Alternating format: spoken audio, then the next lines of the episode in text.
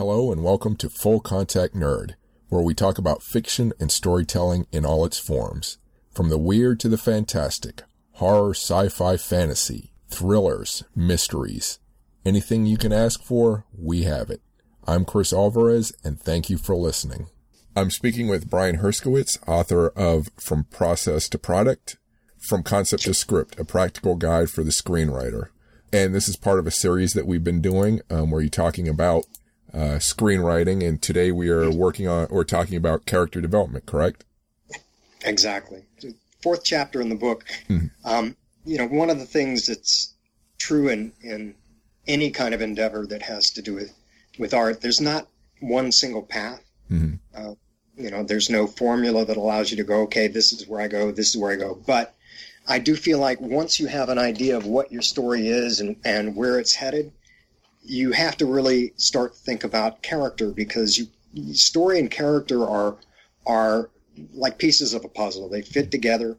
Um, they both support each other, and you really can't have a great story if if the characters aren't also equally great. So it's really an important step, and a lot of people, um, particularly writers who are first starting out, they tend to write in their own voice, as everyone does, mm-hmm. but all of their characters tend to have their own voice. Mm-hmm. And one of the the tricks of the craft is to be able to take an, a person and make them a full, completely realized individual, and that takes some thought and some some uh, some exercises to get into. Mm-hmm. So, how do you um sort of map out your characters? You know, I guess I'm thinking of the one rule where if you can combine characters, you know, for more dramatic uh, purposes, you do mm-hmm. that. Don't don't divide. Don't create too many characters you know? Well, I, I, you know, I'm not sure that that's necessarily the, the, the rule that I would suggest. Okay. I mean, you, you know, you have as many characters as you need in a story. Mm-hmm. You know, if you look at some of the epic, uh, look at the epic Marvel movies mm-hmm. and how many different characters that they have to, that they have to service and how they keep each one of those characters very true to their own, um, you know, specific, unique characteristics. Mm-hmm. And that's, that's really more about what you, you have to do is you have to look at who the person is how do i make them a full person what is it that that goes into their makeup and how does that affect the story so for an example you know the the bigger and more important the character is in the story the more time and energy you want to put into who they are um, you know what they believe, what their life is like, what their flaws are, what what they're good at. All of those things that go into making the character who they are. As you kind of go down the cast list and get to the part where you know there's a guy who sells a newspaper on the corner, we don't have to know his backstory. We don't have to know about his kids. We don't have to know about his dog. You know, mm-hmm. but something that gives him a little bit of a unique characteristic is going to make the world feel more authentic. Mm-hmm. And that's part of what you're trying to do is trying to build a, a character that fits in the in the universe and the world that you have, mm-hmm. and then uh, have a way of uh, kind of explaining who that person is to your audience. Mm-hmm. Because without the audience uh, interaction, there's nothing. So you want to make sure that the audience can see who the character is, understand the motivation behind the character, and go on the journey with them. Really the first thing you know you want to do is think about who is the who is the person? Mm-hmm. what what is what are their strengths and weaknesses? What do they look like physically? Mm-hmm. um, what's their intellectual capacity? Are they are they well read? Are they from the street? You know all of those things. And and you can there's no such thing as too much research mm-hmm. on a character. You may not use it all but you want to have it there.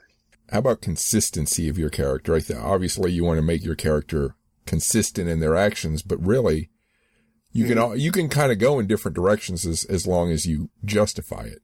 Yes. Motivation is, is key. And I'll give you a couple of examples, one that I felt didn't work and one that I felt did. Mm-hmm. the one that didn't really work for me was really from a, a, a novel um, called uh, Hannibal, mm-hmm. which was a sequel to Silence of the Lambs. And one of the reasons uh, the character of Starling, who is this FBI agent, in the book, she ends up uh, ultimately falling in love with uh, Hannibal mm-hmm. and ends up uh, eventually becoming his lover, and they go off and I guess spend their lives together. Mm-hmm. To me, that was counterintuitive to who the character had been for all the stories and books that we've had up to this point. And you looked at it and went, you know, really, this trained FBI agent is going to be seduced by this guy and and end up having a relationship with him, really, and mm-hmm. you know, sit there and eat a guy's brain at a table. Spoiler alert, by the way. Sorry. Uh, you know, the, he's going to eat. She's going to, you know, partake of a guy's brain with Dr. Lecter, and then together they'll go off and go to to the opera. I just didn't buy it. And in fact, when they made the movie uh, of it, um, two things happened. Jodie Foster declined to do the role, to reprise her role, and uh, I think it was Julianne Moore who took over. But they changed that ending, and I suspect a couple of things happened. I think one of the things that that turned Jodie off was this idea that you know Starling was now going to have this relationship with Dr. Lecter, and I think that they also realized they couldn't end the film that way. They couldn't end it with her going off with him. It just didn't feel right for the character. So that was an interesting choice on the writer's part in in Hannibal. On the other side of that, totally different story is uh, uh, I think the film was unfaithful, mm-hmm. and uh, there's a character played by Richard Gere who's this loving husband, really terrific guy, and he comes to suspect his wife is having an affair. And again, this is a spoiler alert. If you haven't seen the film, mm-hmm. sorry, I'm gonna I'm gonna blow the ending for you. Yeah. But um, there's a point at which he confronts her lover, and in the scene, he sees a snow globe, which was a gift that he had given to his wife, he picks it up and he smashes the guy in the head and kills him. Hmm. And it's so against who he is as a character, but the difference is it was completely motivated. You hmm. you understood where it came from, even though it was kind of out of the blue. You went, yeah, I can see where a guy in that situation, if I was in that position, I might snap. I might pick something up and, and hit the guy who is having an affair with my wife. So those two instances are, are to me really uh, instructive in terms of you know how you keep a character uh, consistent and when you do something arbitrary to motivate it in such a way that the audience doesn't go why they they would never do that. Why would they do that? Rather than wow I, that was unexpected. I didn't expect them to do that but 100% i understand why.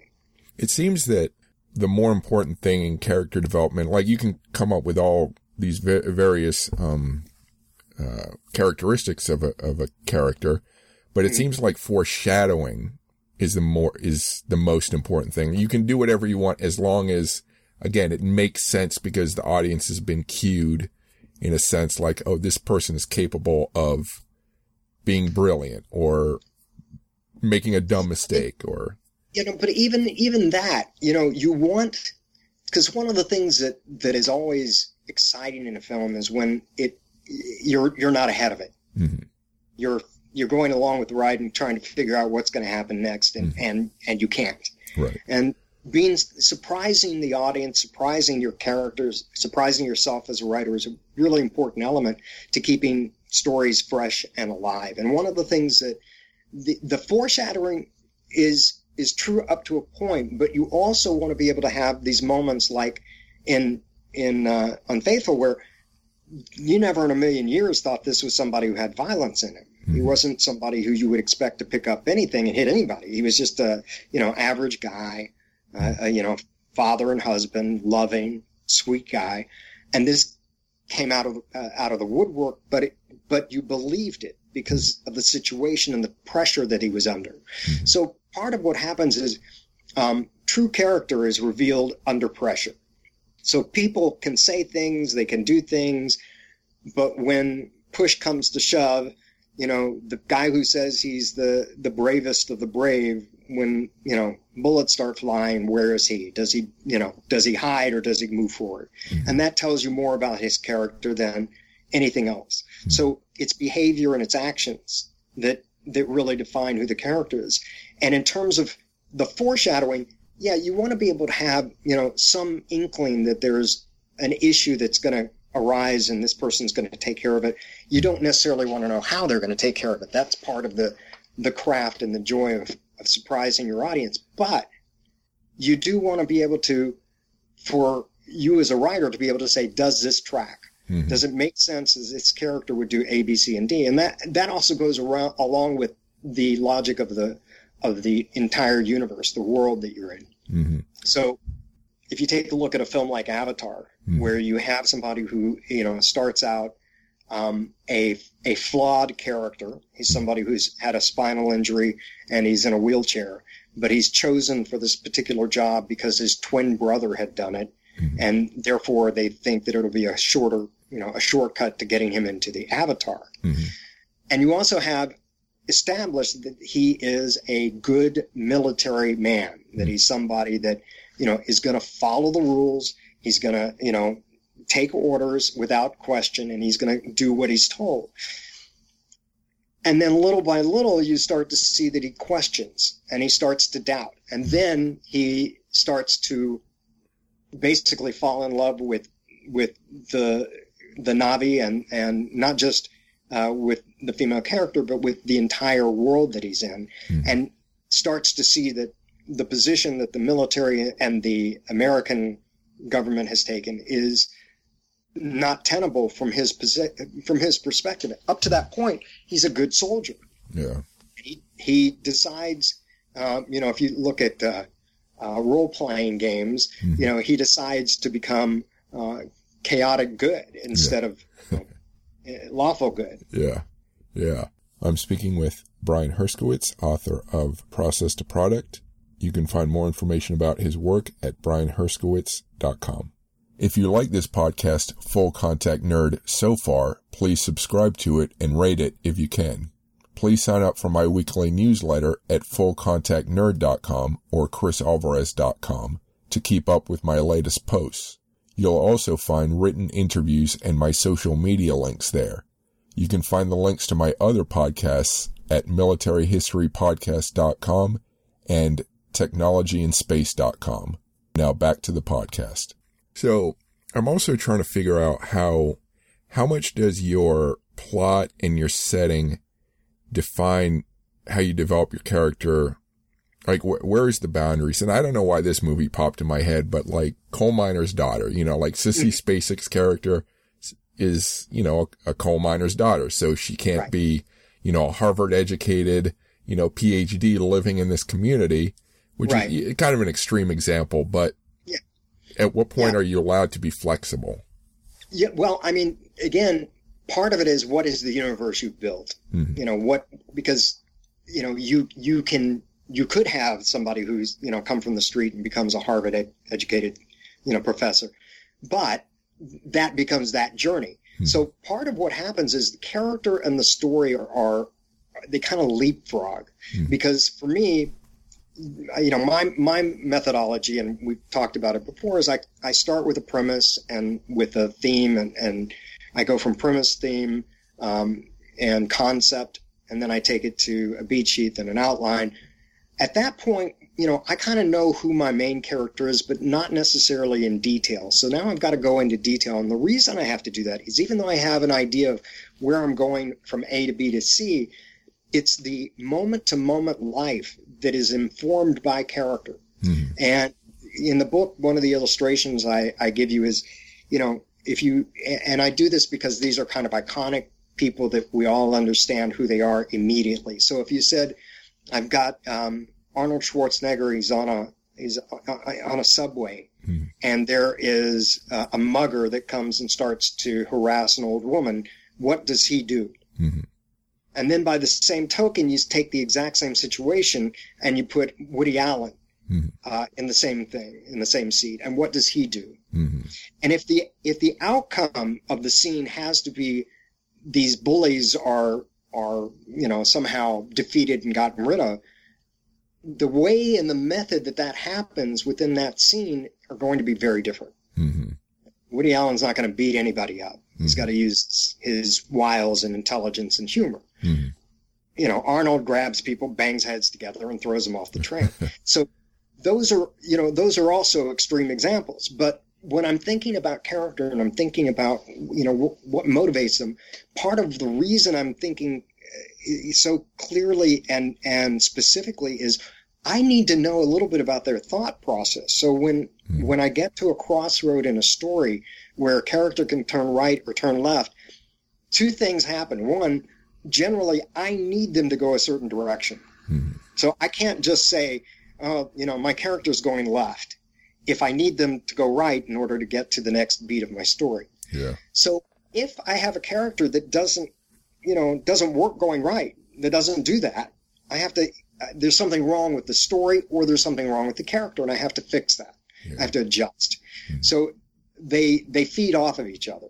Mm-hmm. The story feeds the character, the character feeds the story, and part of what you're doing is looking at, you know, who is this person at their base, and how do they move forward through time? And uh, another great example of character and how they grow within a, a story is uh, Terminator. Mm-hmm. Speaking of, um, you know, where you have Linda Hamilton's character who is a waitress, mm-hmm. never been in, in any kind of you know dangerous situation as far as we know. She's not somebody who's trained or or has ever you know had any any experience uh, fighting aliens or foreigners or you know anything. Yeah. So, but by the time we get to the end of the film, we a 100% believe that she's become a fighter. Mm-hmm. We believe that she's somebody who can protect herself. And we believe when she defeats this Terminator that nobody else could defeat, we believe it. Mm-hmm. And in fact, that carries over into the next two films where she goes from being this kind of, you know, demure um, waitress who's, you know, got kids who are putting oatmeal in her pocket to this badass woman. And in the second film, she's now trained and and built herself into a killing machine so that she could fight against these you know uh, the terminators so mm-hmm. That's a journey that we track and we track not only how she got there but what you know what led her to those decisions how did she do that what was her what was her mindset mm-hmm. and again we as an audience may not know you know where she was born where she went to school what kind of you know, classes she took, what kind of grades she had, whether she's religious or not. Mm-hmm. We may not. The writer should. Mm-hmm. Because even though the audience may not know it, the writer is going to make choices based on those specific little, you know, nuances of character. Mm-hmm. So, considering that the film industry is so much more global now, it seems that you know, when you write a character, it's almost, there's, there's a cultural importance, you know, like a character who dresses or act a certain way in one culture is going to be perceived and expected to behave in a certain way yeah. versus the same character being seen by like maybe a Chinese audience or a Russian yeah. audience or Japanese. Sure.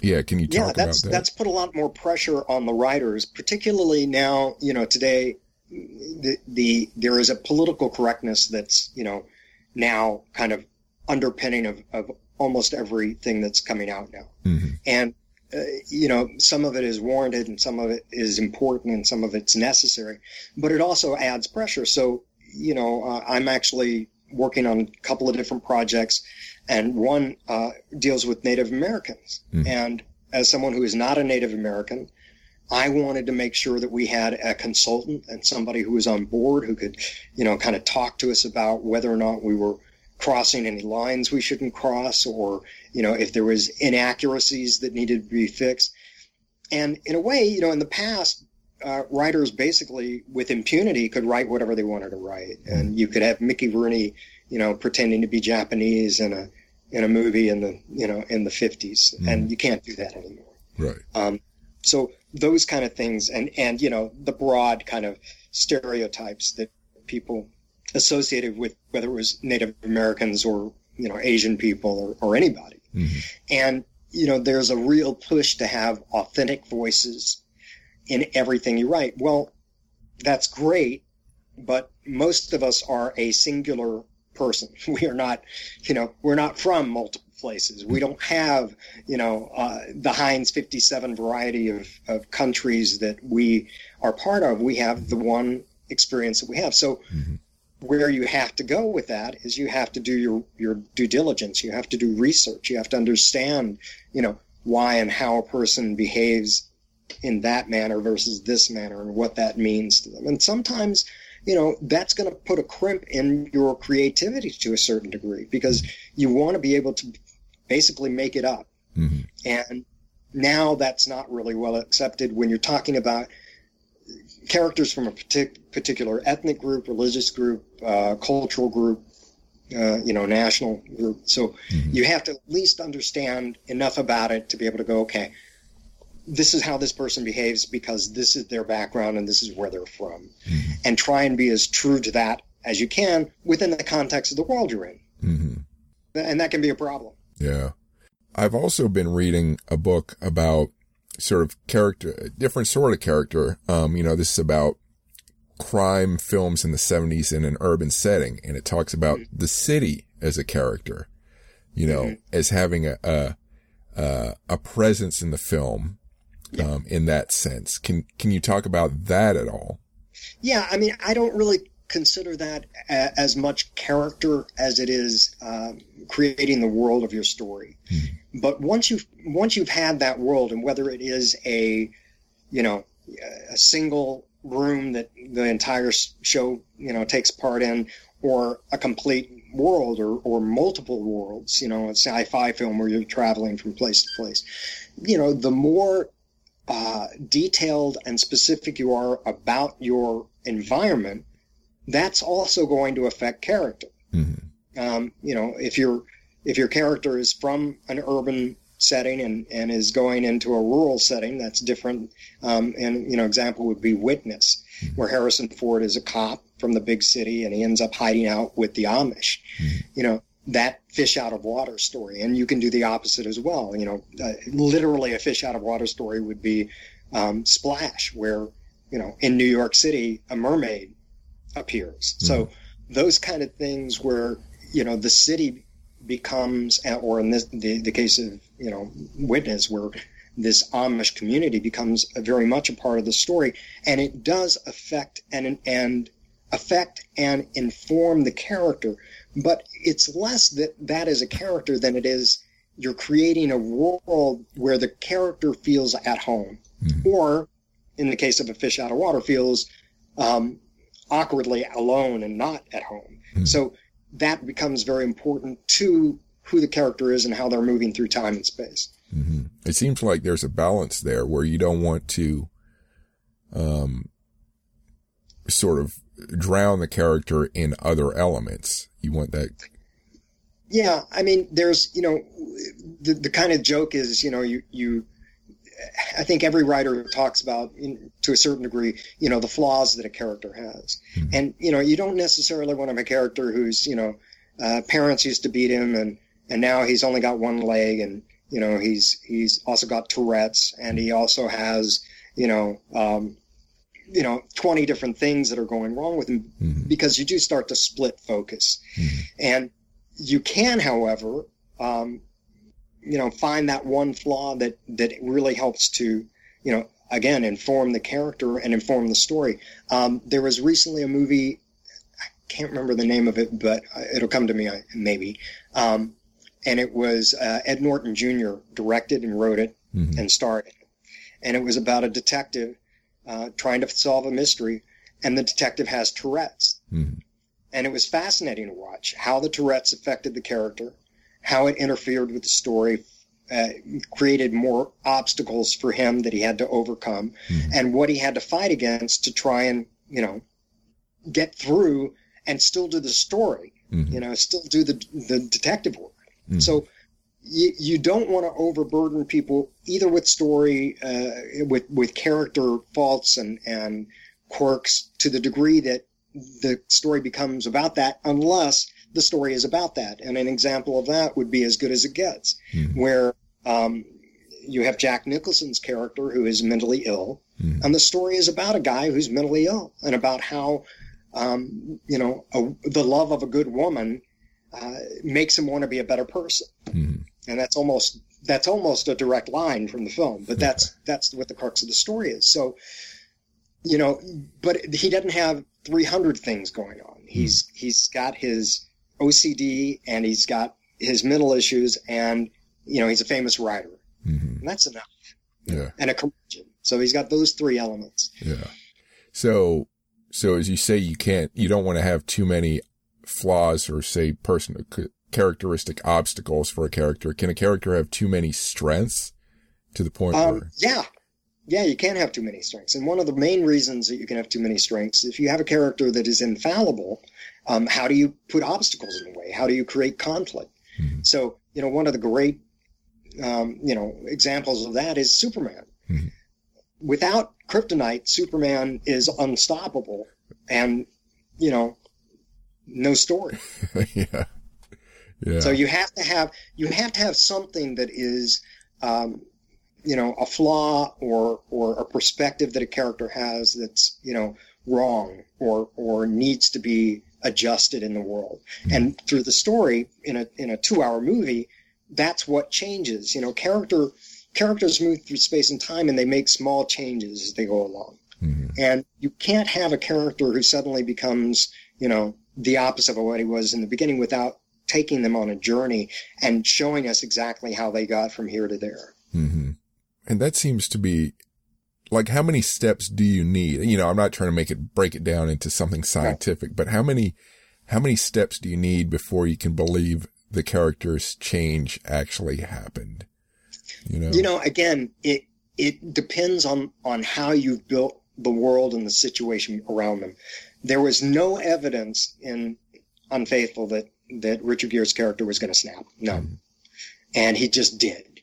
But it's not it's not difficult to believe it because we as as an audience we put ourselves in the in the shoes of the people that we see on the screen mm-hmm. and we go ah uh, yeah if i was like if i was that guy i might act that way if it was me i wouldn't do it but if i was that guy i might have mm-hmm. and as long as the audience feels that then you kind of get this idea okay uh, you know, I'm, I'm along for the ride, and I, I can I can accept that change. Mm-hmm. I, you know, another another big uh, kind of arc for a character is uh, a movie fairly recently is Joker, mm-hmm. where you have a guy, you know, such a loser and and so abused and you know so uh, such a downtrodden individual, and it's that it's that kind of uh, you know convergence of, of events that happen to him mm-hmm. that make him suddenly turn. And, and even though it's a sudden turn where he goes from being this victim to being uh, the criminal that he's going to become, mm-hmm. that change happens and we buy it because we see where he came from and we feel his angst and his his pain. Mm-hmm. And once we start to understand and commiserate, we understand why he became who he became. Mm-hmm. So that was an important origin story for Joker. Mm-hmm. Um, much more, you know, character driven than anything that had been in the DC universe before, as far as I can tell. Mm-hmm. And it really, you know, it really made you kind of feel for what he went through.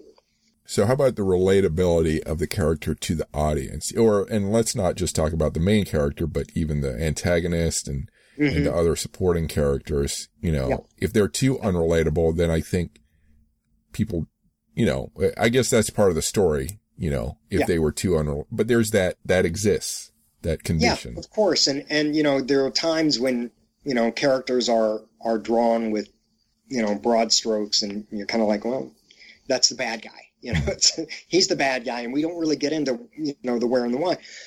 You know, to me, one of the most brilliant uh, usage of a of an antagonist in the modern era is in the Marvel universe, uh, where you had Thanos, mm-hmm. who was this just you know destroyer of worlds.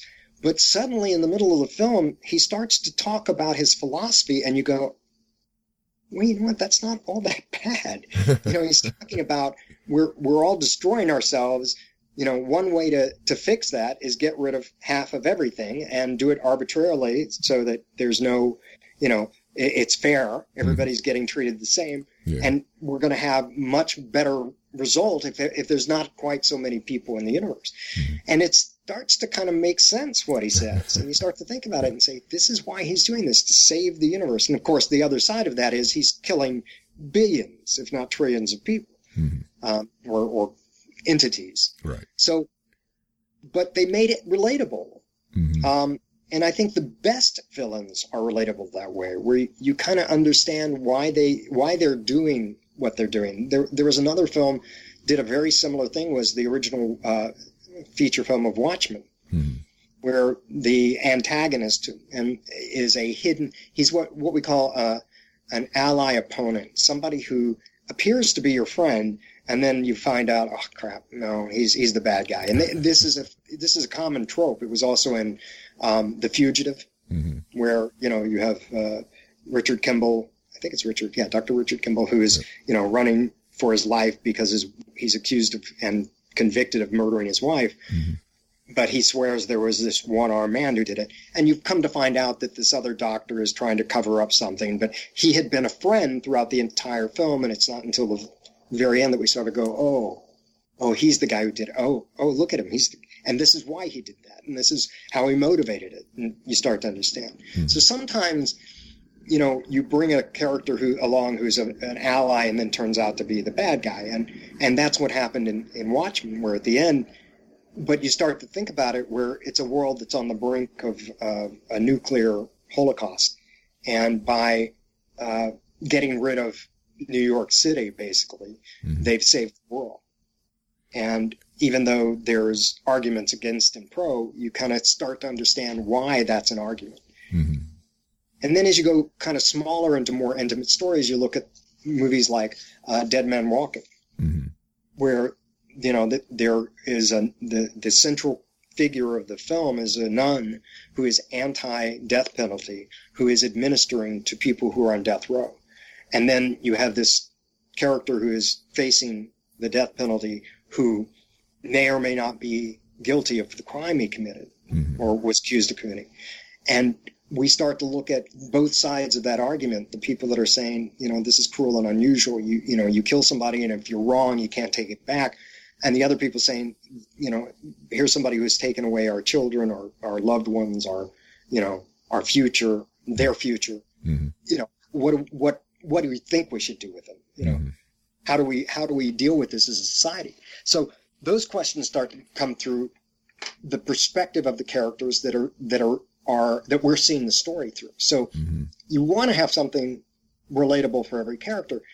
I I think you know there are very few there are very few characters that you just can't relate to at all. Mm-hmm. Um, I think there are you know and sometimes again when you when you're painting with a broad stroke you know initially what did we know about darth vader except he was you know mm-hmm. he wore literally the black hat you yeah. know um, and later we start to find as we go back in time and we get you know the origin story we understand how he came to where he is mm-hmm. but you know in the first three films all we knew was you know he was a bad guy and then eventually we knew he was luke's father and that's about it yeah you know and it, and that he was he was uh, you know he was a little bit uh, torn over whether or not he should be a decent human being or not. Mm-hmm. So all of those things, you know, go toward, you know, how do you build a story and how do you build a character that makes sense? And one of the things, you know, every every character can be you can take the perspective of every character. You can you can look at the world through their eyes. Um, and you know, whether it's Hitler or Mussolini or um, you know, the Al Qaeda, they they come from the perspective that they're right, mm-hmm. you're wrong. We're doing what is right for the people that you know are around us, and we're doing it for a a higher purpose. Mm-hmm. And you know, the fact that we don't agree with it, that's our story. Mm-hmm. That's not their story. Right. And if they told the story from their perspective, we would be the bad guys, you know? Sure. So it's really a lot, a lot of it has to do with where are you coming at the story from? Mm-hmm. I'm speaking with Brian Herskowitz, author of Process to Product. You can find more information about his work at brianherskowitz.com. If you like this podcast, Full Contact Nerd, so far, please subscribe to it and rate it if you can please sign up for my weekly newsletter at fullcontactnerd.com or chrisalvarez.com to keep up with my latest posts. You'll also find written interviews and my social media links there. You can find the links to my other podcasts at militaryhistorypodcast.com and technologyandspace.com. Now back to the podcast.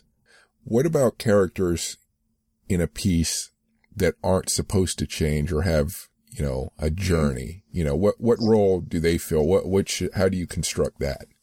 Well, there, there are a couple of different things. One, um, there's a there's a trope called the traveling angel, mm-hmm.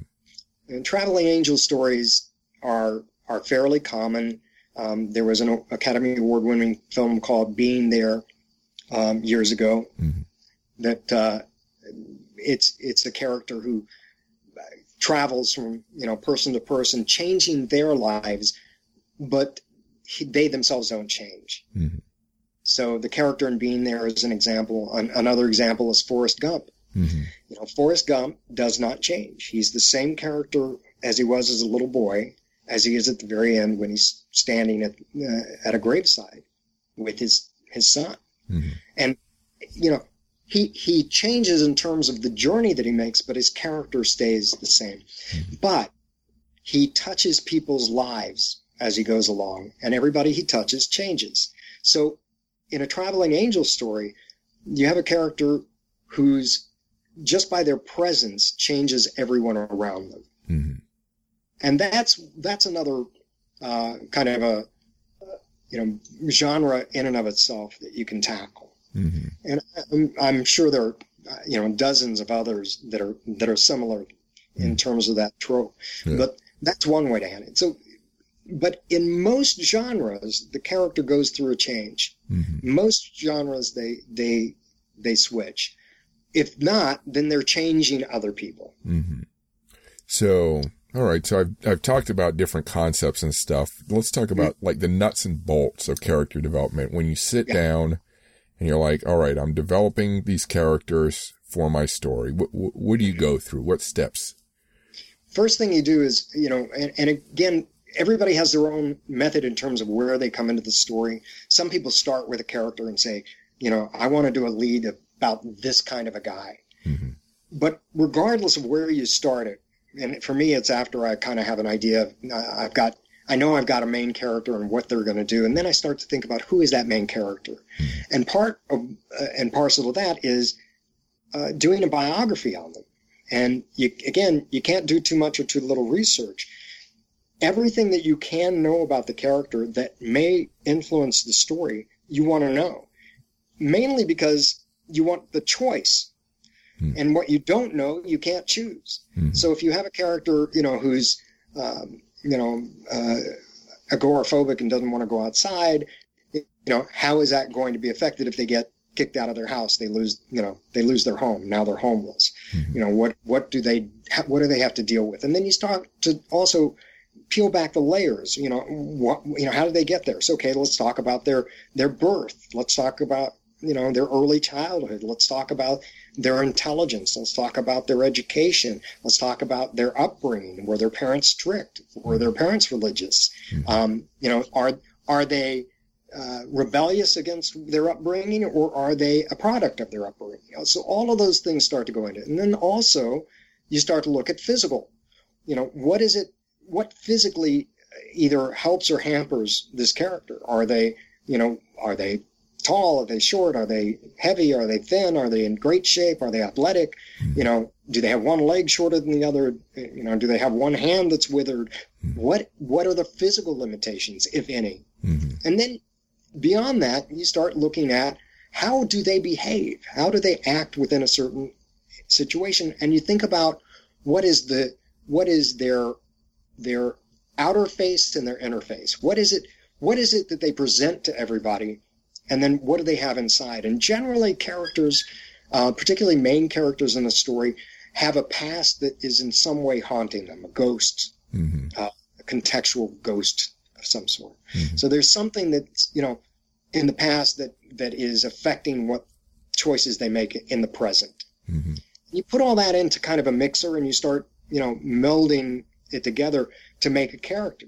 So the first step is you know who is my character what is their story? And and not the story that they're going through now but what's brought them up to this point? Mm-hmm. and then then you start to look at how do they behave when they're confronted with conflict? What do they do?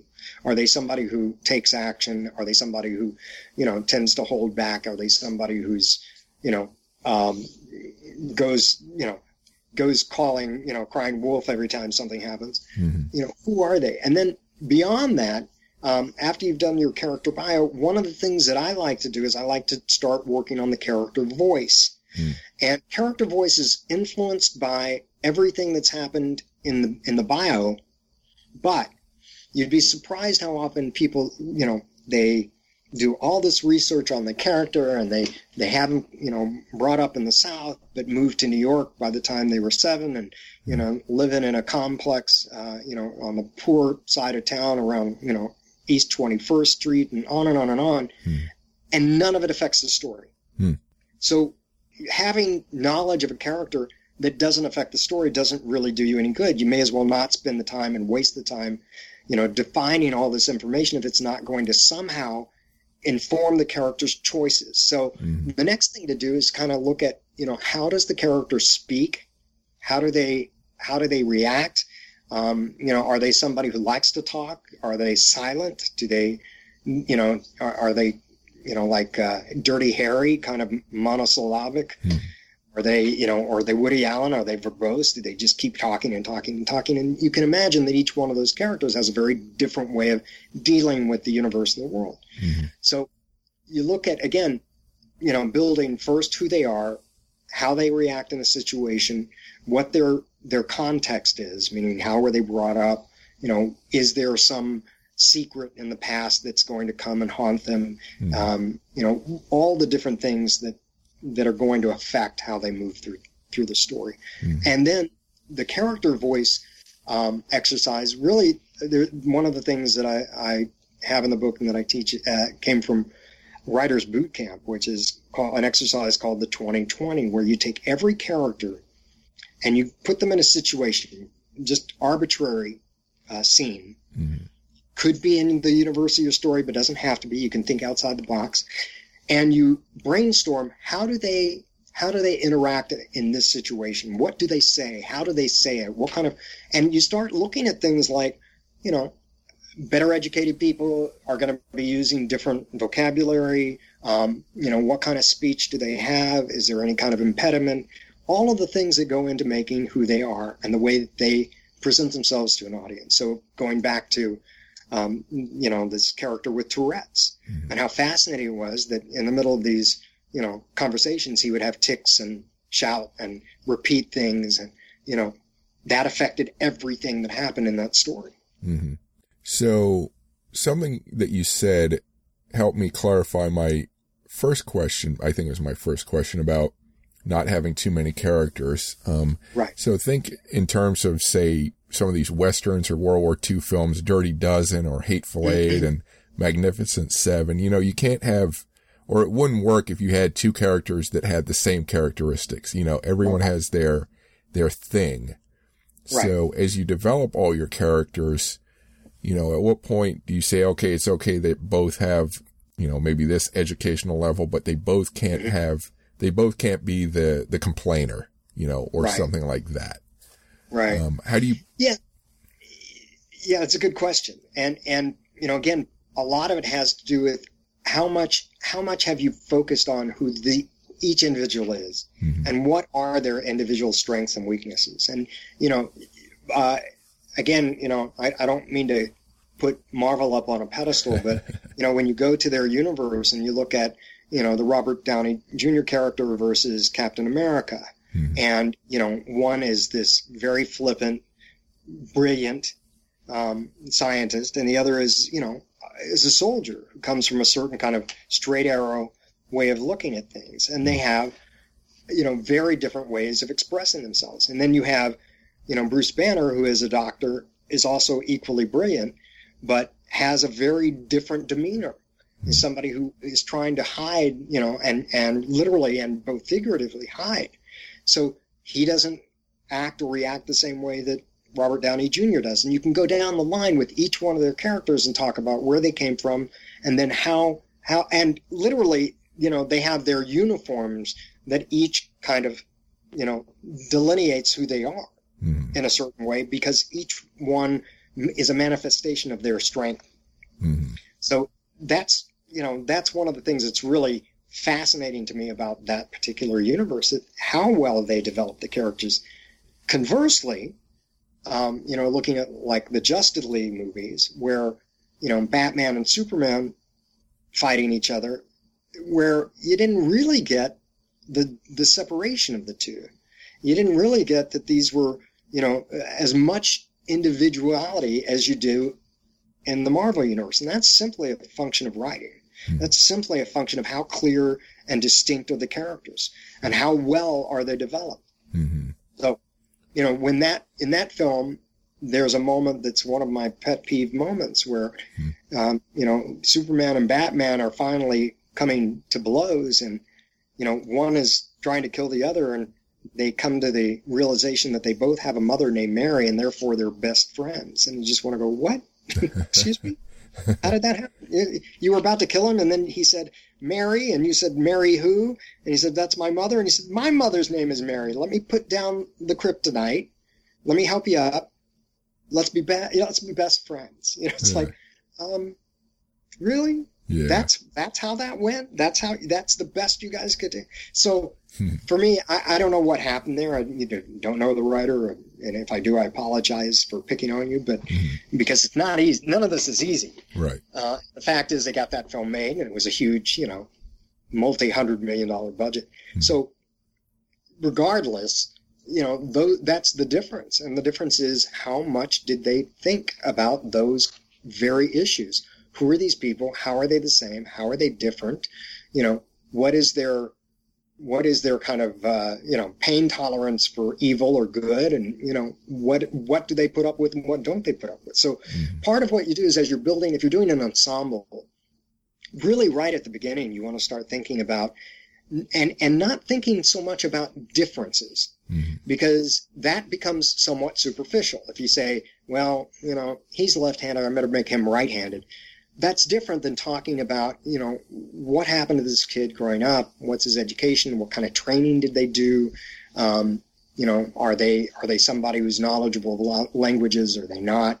Uh, you know, and Jason Bourne comes to mind. You know, somebody who is trained and you know speaks twenty different languages. And nobody knows why, and he, hmm. you know, he doesn't understand why he has these passports and why he can suddenly kick ass at, at, the drop of a hat. You know, and all those things go into the mix of who that character is. Mm-hmm. And then as we learn over time his past, and it starts getting through several films, starts getting uh, more specific and deeper, we start to understand why he came to where he came, you know, what his trauma is and what his ghosts are and why he's why he is in the positions he's in. So mm-hmm. all of those things you know, are part and parcel of, of, how do you develop that character. And and when you're developing the first part, when you're starting to do your bio, that's the time when you start thinking about not differences, but unique characteristics, because that defines differences. So, you know, if I say this is a character from, you know, um, Brazil who grew up in the rainforest and then came to a big city to make a living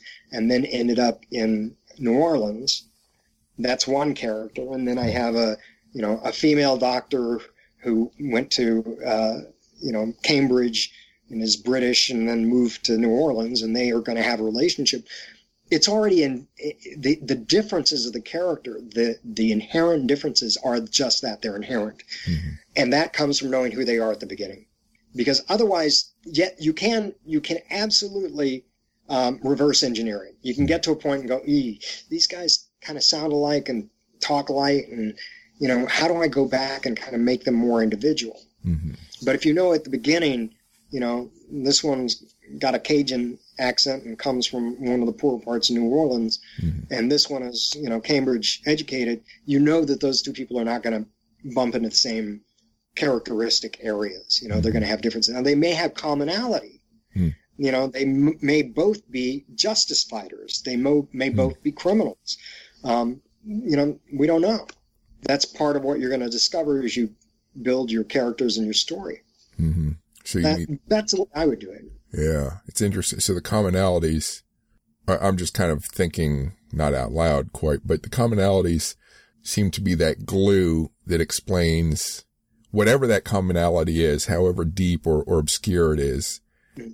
I think gives the audience that, that, that, um, what's the word I'm looking for? Acceptance that, okay, these, these two characters are working, their, their, their dynamic exists mm-hmm. because of this commonality, uh, maybe, you yeah. know, allied characters. Yeah. Um, I'll give you a great example. Mm-hmm. Um, I started watching Shameless, mm-hmm. uh, television series. that's on was on Showtime, and now I think it's on Hulu, maybe Hulu or Netflix. Anyway, mm-hmm. um, terrific series with Bill Macy and um, I think Emmy Rossum mm-hmm. uh, is one of the leads. Uh, and her character, the the story is a single father who is just the worst. He's an alcoholic.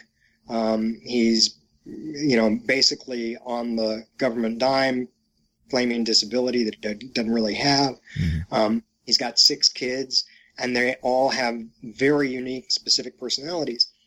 And in this story, this woman, Emmy Rossum's character, meets a young guy played by Justin Chatwin. And Justin is this good looking guy, drives a BMW, seems to have a lot of money, and he pursues her relentlessly. Mm-hmm. And she's not interested. And she's not interested partly because of, you know, his seemingly different class mm-hmm. of citizen. And then he tells her, um, basically, um, I'm a I'm a car thief. Mm-hmm. And now suddenly she likes him. Yeah. So, you know, it was the fact that, you know, neither of them are straight arrows.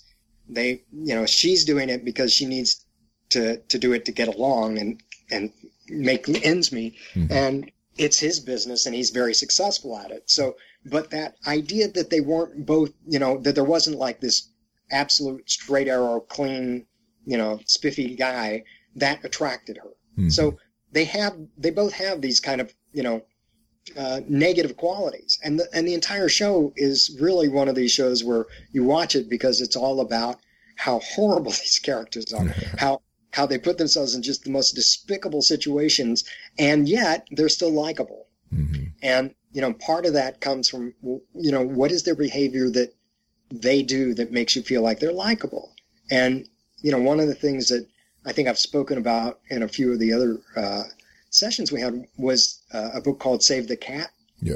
Mm-hmm. Uh, and the the concept of Save the Cat is quite interesting because it does elicit a kind of a visceral emotion emotional response from an audience. So if you have the most evil guy in the world, like Thanos, takes a little girl and pats her on the head and you know takes her into another area while half of the village is being slaughtered and speaks to her sweetly, we we kind of feel for that character. We start to go, oh, he's not such a bad guy. He's got a heart. Mm-hmm. So the person who saves the cat out of the tree, even if they're a murderer, we start to go, well, they're they're not all bad. There's some mm-hmm. some redeemable redeemable qualities about that person. So, you know, we will only, as an audience, I think, put up so long for a character that has no redemption, no mm. redeemable qualities. Right. And, you know, we can kind of sit through it for a movie and get to the end and go, okay, that was a, that was a tragic film. And, you know, I, I don't ever have to watch that again, you know, but, but, and, and it can still be a good movie, but we don't really uh, invest in that character unless we see them get some sort of redemption. If there's not some moment where, you know, they they sacrifice or they help or they are kind or their their motivation is revealed as something that we accept. So those are all things that kind of float around in terms of, you know, what what we look for in terms of how characters interact with each other, and the idea that you know characters who have a common uh, common goal and common interest they will work together and and we but even within that we want to see a team that has very specific individual people that behave differently, act differently, even if they're going for the same goal. And again, you know, Marvel does that uh, beautifully. Um, you know, there's uh, any any number of stories where you think about uh, like a Baby Driver, mm-hmm. which is about a car thief mm-hmm. Uh, or a bank robber, yeah. and you know, these are guys that each one has their own specific niche. You know, mm-hmm. what they do, what they're best at, and the way that they act towards each other, and who's you know who's going to be good to whom and, and you know what do you do to get out and who wants to who wants to quit and who wants to stay on and all of the stuff that goes on but they're all going to rob a bank mm-hmm. all of them you know so they're all that commonality is there it's now what what is it that makes them specific and part of it is again if you talk about reverse engineering you start to look at it and say well why are they robbing banks why does that mm-hmm. character have to rob banks mm-hmm. okay you know, is it for the thrill? Is it for the money? Is that how he's always made his living? Um, You know, is there, can he do nothing else? What, what is it? And then you start to look at all the circumstances that would get you to that point and that position. And those all start to feed into the character, which is another reason that while you build everything you can into the character at the beginning and understand who they are as well as you can, as you move through the story, you're going to find yourselves at crossroads that requires a choice and a decision by the character that hasn't yet been investigated. And you have to kind of look at it and say, okay, uh, here I am at this point. Um, my character can do A, B, or C. What happens if he does each one? How does that move the story forward? How does it get get me to my next moment? And you, as the puppet master, as the god of your particular universe, you have to be in control. You have to be able to say, okay, I need you to end up at the bank, but if you see a child on the side of the road and you pick her up do you take her to the bank with you or do you take her to you know her mother? What do you do? Mm-hmm. you know what are the circumstances? How do you behave? And then you look at well what would that mean for that character specifically that human being? And the more you think of them as a full human being and you think of them as somebody that you could you know have a cup of coffee with or, or a beer with and you know what conversation you would have the better off you are because you'll be able, be able to make choices for them that will absolutely be motivated, motivated and believable to the audience, mm-hmm. and motivated even the. I have a term I call motivating the arbitrary. Mm-hmm. So, going back to Unfaithful, when the character picks up, you know, this snow globe and whacks this guy in the head, it is arbitrary. It's shocking. It's not something we expected, but it's motivated. We understand it. And we mm-hmm. go, ah, okay, I follow, I can follow the breadcrumbs. I understand how we got to that place. Mm-hmm. And that goes back to this idea that you know pressure reveals true true character. Mm. So we're coming up on the hour. Are there any other concepts related to character development that we haven't touched on that you might want to mention? Boy, I'd like to think that we touched on everything you could possibly have in terms of character, but probably we haven't. Mm-hmm. Um, no, I, I think that, you know, you, there's all, you mentioned it earlier, there's a balancing act. And it's always a balancing act between making a character um, believable and full and real and honest. Uh, and honest in terms of their nature. That doesn't mean they don't lie, they don't cheat, they don't steal, but you know that they are who they who we want them to be as a character.